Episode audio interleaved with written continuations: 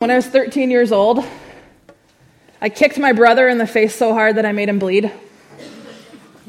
Happy Mother's Day, Mom. Incidentally, it's also that brother's birthday, so double whammy today. Anyway, Matt and I were arguing about uh, who knows what. He punched me, I punched him, he chased me up the stairs, he tripped. he tripped and landed on the landing, and that's when I made my move. From a step or two above him, I just kicked him right in the face. I know. I was a real treat, you guys. Naturally, I laughed hysterically. But the laughter was incredibly short lived because as soon as I saw the look in his eye, the one where I realized he was going to kill me, my laughter turned to fear, and I ran the rest of the way up the stairs yelling, I'm sorry, I'm sorry, I'm sorry, I'm sorry, I'm sorry, while I barricaded myself into my bedroom where I stayed until he went off to college.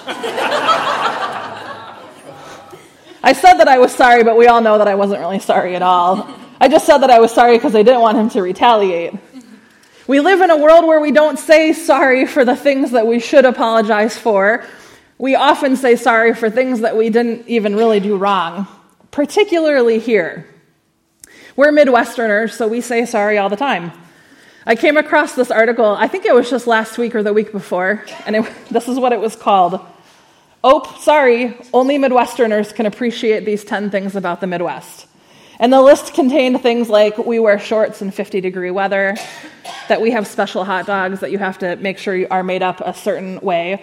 And then my favorite one they said, I realize that everybody in the Midwest collectively uses this fake word or noise, ope, in about every situation.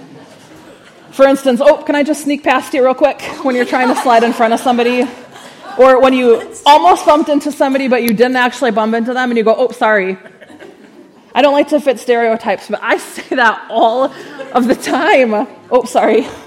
Not, usually for stuff I didn't even really do wrong. When you're in a concert and you're trying to get by people, oh, sorry, oh, sorry. I don't have anything to be sorry for, but we say it anyway.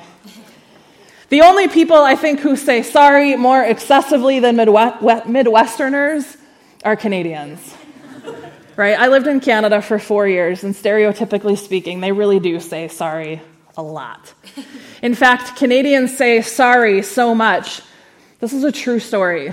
In 2009, the province of Ontario passed a law that they called the Apology Act.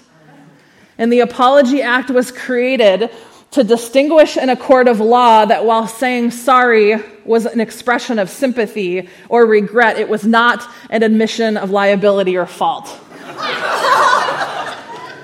yeah. They totally out sorry us sorry just kind of rolls right off the tongue, whether you've done something wrong or not, right? Guess what doesn't roll off the tongue? Forgiveness. Forgiveness is a tough one. If you have been here the past couple of weeks, you might be wondering if we switched our sermon series. We didn't. We are in week three of a series called Fully You, where we are talking about what it means to know and live into our true identity. And so, two weeks ago, we talked about the power that shame has over us. We said that the world as it was created to be broke because sin entered in when Adam and Eve first chose something other than God. And we said that shame was the very first thing that entered the world as a result of sin. Shame can destroy our sense of identity.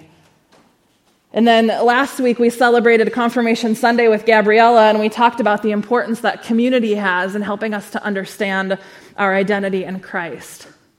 So for today, are we talking about identity or are we talking about forgiveness? The answer is yes. In a way similar to shame, forgiveness, or rather unforgiveness, has a way of shaping and changing and damaging our sense of identity. So, to help us frame this conversation a little bit, we're going to be using a really important parable from the Gospel of Matthew. If you're new to the Bible and you're not quite sure what a parable is, it's basically a story. Jesus spoke in parables often. They were simple stories that helped him to convey a particular moral or message. And so today's parable comes from the Gospel of Matthew.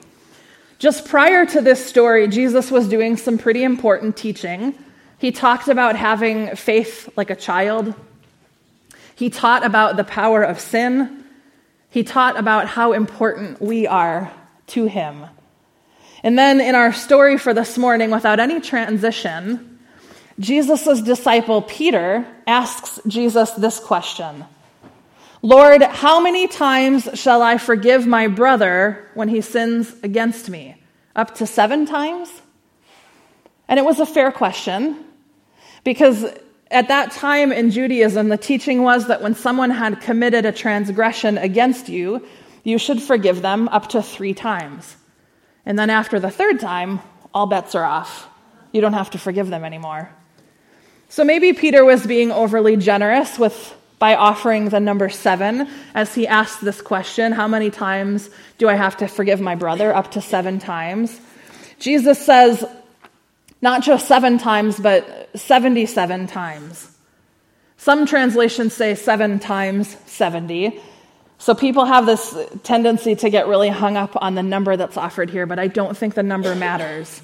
The point I believe that Jesus was trying to make wasn't about the number. The point was that Peter and his disciples and all of us who call ourselves followers of Jesus are to forgive without keeping count. That is what Jesus was trying to get at here, I believe. And how do we know that that is what Jesus meant? Because he didn't stop with that sentence, he went on to tell a parable or a story. And so, if you like to follow along, we're looking at Matthew chapter 18. And I read the first sentence of this part, so we're going to be going to verse 23. Matthew 18, starting at verse 23. Or you can just listen along. It says, Therefore, the kingdom of heaven is like a king who wanted to settle accounts with his servants. As he began the settlement, a man who owed him 10,000 bags of gold was brought to him. Since he was not able to pay, the master ordered that he and his wife and his children and all that he, all that he had be sold to repay the debt. At this, the servant fell on his knees before him. Be patient with me, he begged, and I will pay back everything. The servant's master took pity on him, canceled the debt, and wouldn't let him go. I'm sorry, cancel the debt and let him go. But when that servant went out, he found one of his fellow servants who owed him a hundred silver coins. He grabbed him and began to choke him. Pay back what you owe me, he demanded. His fellow servant fell to his knees and begged him, Be patient with me, and I will pay it back. But he refused. Instead, he went off and had the man thrown into prison until he could pay the debt. When the other servants saw what had happened, they were outraged and told their master everything that had happened. Then the master called the servant in. You wicked servant, he said. I canceled all that debt of yours because you begged me to. Shouldn't you have had mercy on your fellow servant just as I had on you? In anger, his master handed him over to the jailers to be tortured until he should pay back all he owed. This is how my heavenly Father will treat each of us unless you forgive your brother or sister from your heart. So, my translation changed all of the verbiage around how much was owed into bags of gold. Most of the translations that you may be reading use the word um, talent and denarius or denarii. And so, I'm going to talk a little bit about that this morning. Because the first guy, in most translations, it says was owed, owed the king 10,000 talents. Now, again, this exact number doesn't matter, and here's why. Because a talent wasn't even a form of currency, a talent was a measure of weight.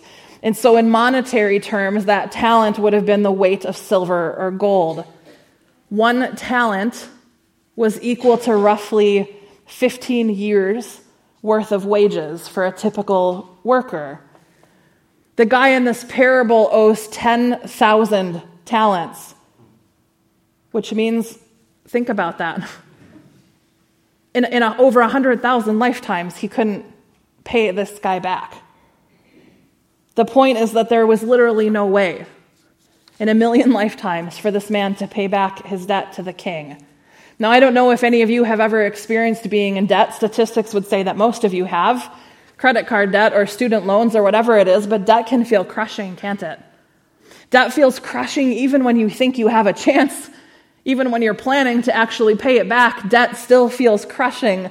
And so imagine imagine the weight of knowing that in over 100,000 lifetimes you couldn't pay your debt back. That is the position that this man was in. That is what caused him to fall to his knees and beg the king to be patient with him until he could pay him back. Obviously, he couldn't. Who knows why he even bothered to ask, but he did. And the king took pity on him and forgave his debt. So, we talked about how crushing debt can be, but how many of you have ever paid off debt? You send in that last car payment, when you send in that last student loan payment, the last credit card bill and you realize that you are debt free, that is an incredible feeling, isn't it?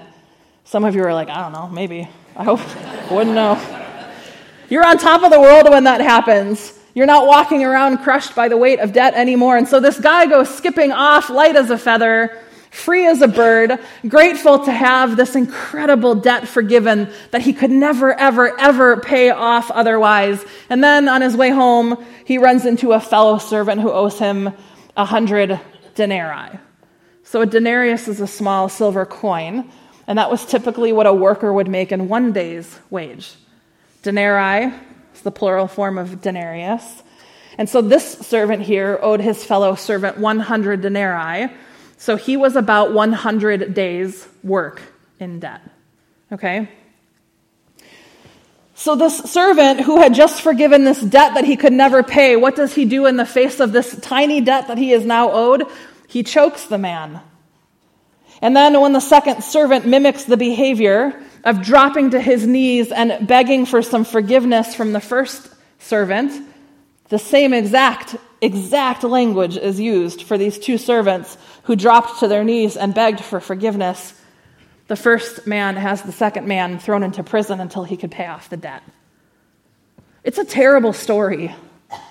As readers, it feels incomprehensible that someone could experience that degree of forgiveness and then turn around and treat somebody in such a disgusting manner for a drastically smaller debt.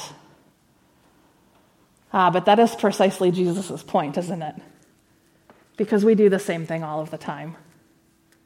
It's a story that we read and think, yeah, but I would never do that. I would never be that uncaring, that unfair, that unforgiving towards someone else after I had experienced such life altering forgiveness. But don't we? Don't we do that all the time? Remember the progression that we've been talking about over the past couple of months now? Humanity was created to walk in perfect relationship with God, where we knew that God would provide everything we need, and humanity wanted for nothing. And then it all changed when sin entered in. It changed our relationship with God. That relationship broke because our sin separated us from God. Throughout the Old Testament, we see God creating these covenants with his people. God, throughout the Old Testament, is trying to recreate a people for himself, a people devoted to him. When we got to Good Friday, then, we talked about the reality that God had been planning a way to bring us back to himself. Because if sin and death led to us being separated from God, then God would create a way to conquer both sin and death, and he did.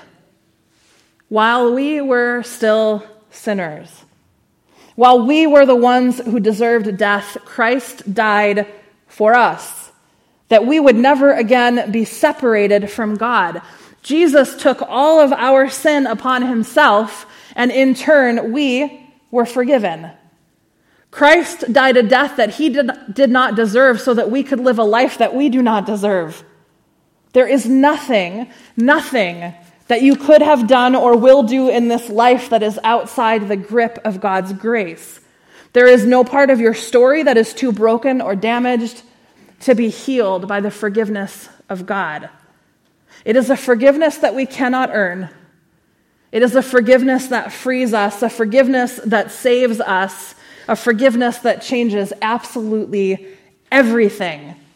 It was a debt that we could not pay, and now we get to live as fully forgiven people. And so, wouldn't you think that in the face of such lavish forgiveness, that we would live our lives with such a lightness of heart that we would be so quick to forgive everybody else. But are we? Maybe for small things. But generally, most of us struggle with forgiveness on some, some level. So many of us are walking through this life carrying around hurts and grudges and unforgiveness. And it not only eats us alive, it alters our understanding of who we are, our identity. A while back, there was a conference on science and theology where one of the conversations turned to the topic of forgiveness, and one of the speakers, who was a psychology professor named Dr. Everett Worthington, in his speech, he talked about the fact that there is neurological evidence that we are hardwired for revenge.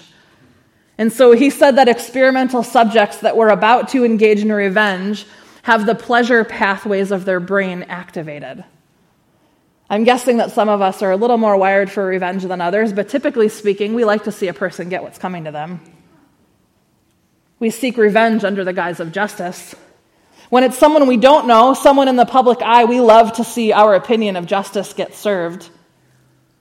When the hurt hits a little closer to home and we have to deal with what has been done to us, well, then we want that person or people to hurt the same way that we did, right?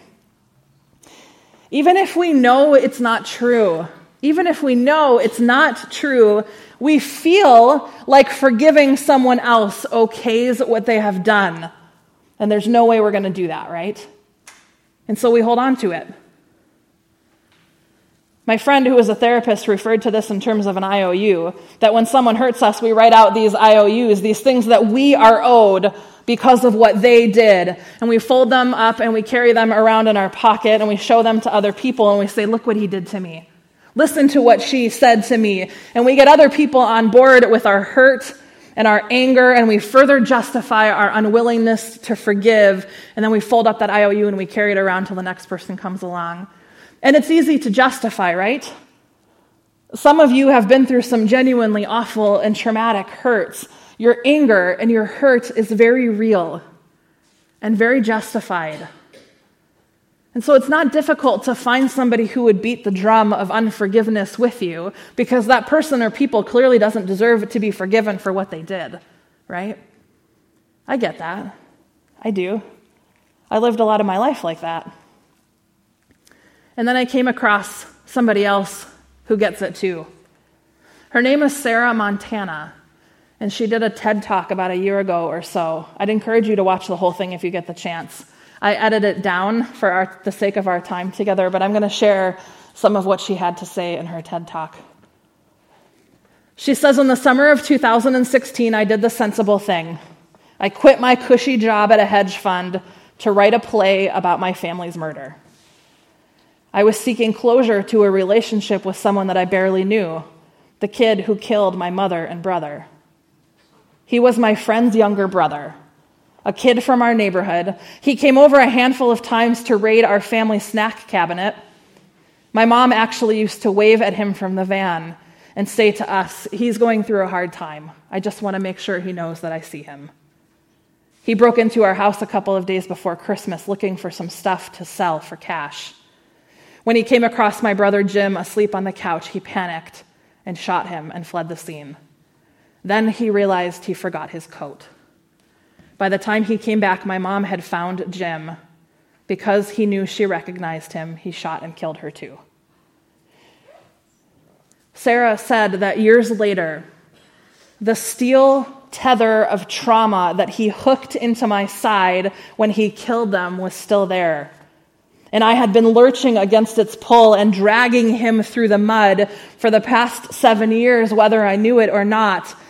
And it was with a little horror that I realized that he may have killed them, but I chose to keep us connected. So I cannot imagine the trauma of what she went through, but I really appreciate the image that she uses here of this steel tether of trauma that he hooked into my side. That thing, whatever it is, that broke your heart or ruined your marriage or damaged your body or destroyed your dream, when we choose not to forgive, that steel hook stays hooked in our sides and we carry it and we drag it and we pull it through the mud and the mess of this life, choosing to stay connected to the thing or the person that hurt us in the first place. That is what happens when we don't forgive. The professor of psychology, the same one who said that we are hardwired for revenge, well, he also provided evidence that proves that holding on to anger and resentment is disastrous for a person's mental, spiritual, emotional, and physical health. The University of Pennsylvania published a 72 page paper on the connection between forgiveness and our health, well being, and longevity, and how the subsequent lack of those things uh, in ca- the subsequent lack of those things in cases of unforgiveness. Dr. Karen Swartz from John Hopkins says that chronic anger puts you constantly into fight or flight mode, which results in numerous changes in your heart rate and your blood pressure and your Im- immune response. These changes then increase the risk of depression, heart disease, diabetes, and many other conditions. Worthington says we pay terribly for every moment we choose not to forgive. And we do. It is so costly to every single aspect of our lives, our well being, and our identity in Christ. It is why Sarah Montana went on to say, she says, So after wading through all of these options, every option, I realized that the only way to get rid of this dude was to forgive him. She says that was a real bummer of a conclusion to come to because the truth was I thought I had already forgiven him. I told my friends that I forgave him. I told my family that I forgave him. I even said, I forgive you on national news. So why do it? Why forgive? Forgiveness is designed to set you free. When you say, I forgive you, what you're really saying, she says, is, I know what you did. It's not okay. But I don't want to be held captive by this thing anymore. She says our culture thinks that vengeance is freedom, but vengeance is a prison. Every time somebody thinks about my mom and brother, they think about the fact that they're not here, and they think about the kid who did this. That one act of violence actually bound the three of them together in people's minds for eternity. When we choose vengeance, we're actually signing a blood oath to chain our story to our enemies for the rest of time. Forgiveness is the only real path to freedom. And then she said this, and I think this is so profound. She said, This is why justice feels so cold for victims.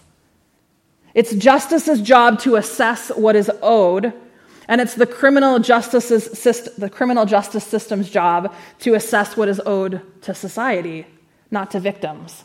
It's up to us to get really clear individually on what we are owed. She said, I couldn't forgive Jim, I couldn't forgive him for killing my mom and Jim. I'm still here. So I had to assess my damages. The wedding that I had without the two of them, the way that my life was supposed to go that he broke, my inherent sense of safety and belonging, those are my damages. Most of us avoid forgiveness like the plague because we do not want to look at our wounds. It's easier to take all of that emotion and channel it into rage towards another person if you don't know what happened to you, you can't know what you are forgiving. And so she asked the question What injustice's name am I owed? An apology? An explanation? A front row seat to his torture chamber? Forgiveness is right when waiting for what we have what we think we're owed comes at too high a cost. She says, and one day, losing myself in order to punish him and keep the two of them alive felt like too high a cost to bear. And it was there in the crossroads. I knew what I was owed. And I decided that choosing myself was more important than being right, and that is when I was ready to forgive. And this is the interesting piece about forgiveness. Montana says, Sometimes I miss him. Not him, the monster that I created. Things were a lot harder, a lot harsher, and black and white but they were a lot simpler when I had a villain to fight. But to get, to get free, I had to be very clear on exactly what contract I was shedding. Real forgiveness has to let go of all expectations. You can't expect a certain outcome. You can't expect them to reply. You can't even know exactly who you are going to be on the other side of it. And while I don't want to take away from her story or her amazing words, this is where I would tweak her words just a little bit Because while we don't know what life will be like on the other side when we finally choose to forgive the person or people whose hook has been in our side for three years or 30 years, we do know that in forgiving, we will step into our God given identity. When we don't forgive, we choose to not live as the forgiven and free sons and daughters of God that we were created and saved to be. Our ability and power to forgive is absolutely rooted in our identity in Christ. When we choose not to forgive, we have unknowingly given ourselves a new identity and a new job title debt collector. And it's a full time job. Spending your life as a debt collector is a 24 7, 365 career with no vacation time. But debt collecting was never supposed to be our identity.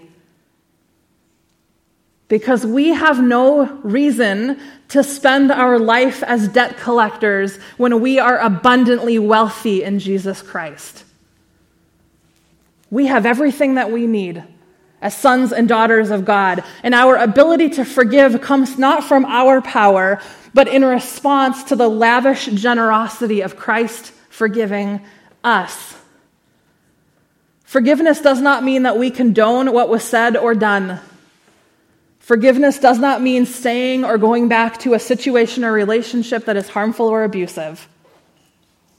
Henry Nouwen, in his book, The Return of the Prodigal Son, said that God's forgiveness of me calls me to keep stepping over all of my arguments that say, for say forgiveness is unwise, unhealthy, and impractical. It challenges me to step over all of my needs for gratitude and compliments. Finally, it demands of me that I step over the wounded part of my heart that feels hurt and wrong and that wants to stay in control and put a few conditions between me and the one whom I am asked to forgive. In other words, forgiveness allows justice to belong to the Lord. And it creates a way for us to unhook the steel tether that has been brutally attached to our side, to unhook the steel tether that contains the person's face and all of the anger and all of the hurt that comes with it that we have been staring into, that we have been carrying around day after day and year after year. Forgiveness allows us to unhook ourselves from the power of that person, that the power that they have had over us, and to return power to the only one who can actually free us. And I know that some of you have verbally said that you forgive, but your heart remains angry and resentful. And you still want to tell all of the stories about how you have been wronged and about how you are right. You're still waiting for all of the apologies and the restitution. You still want the satisfaction of everybody else affirming that you are right. And so I wonder this morning if I can both gently and firmly encourage us to unhook the tether. You are not okaying what happened. You are freeing yourself from the poison that you drank expecting them to die. Do we forgive because they deserve forgiveness? No. We forgive because we didn't deserve forgiveness either. When we have experienced the unending forgiveness of God, it will impact every relationship in our lives. When you experience forgiveness, you will produce forgiveness. There's this famous quote from Gandhi that says, The weak can never forgive, that forgiveness is an attribute of the strong. I totally disagree. Forgiveness is not an attribute of the strong, forgiveness is an attribute of the forgiven. Christ's side was pierced for our transgressions, that our sides would never have to be tethered to somebody else. So unhook the tether that binds you into unforgiveness and step into the abundant freedom of Christ's forgiveness because that is where you will find your true identity. Let's pray.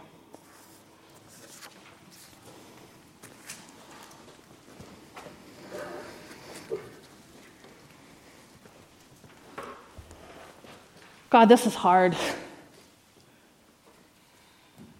This is a hard part of being a follower of yours. And yet, we remember this morning that it is not by or through our power that you are calling us to forgive. It is through yours.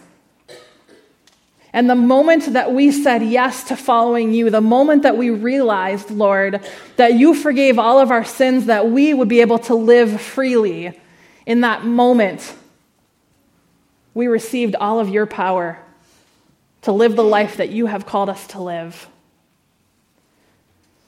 God, I know, I know that there are so many people in this room who are walking around with the steel tether hooked into their side from a family member or a friend, or maybe somebody they don't even know, Lord, who caused hurt and caused damage and caused anger.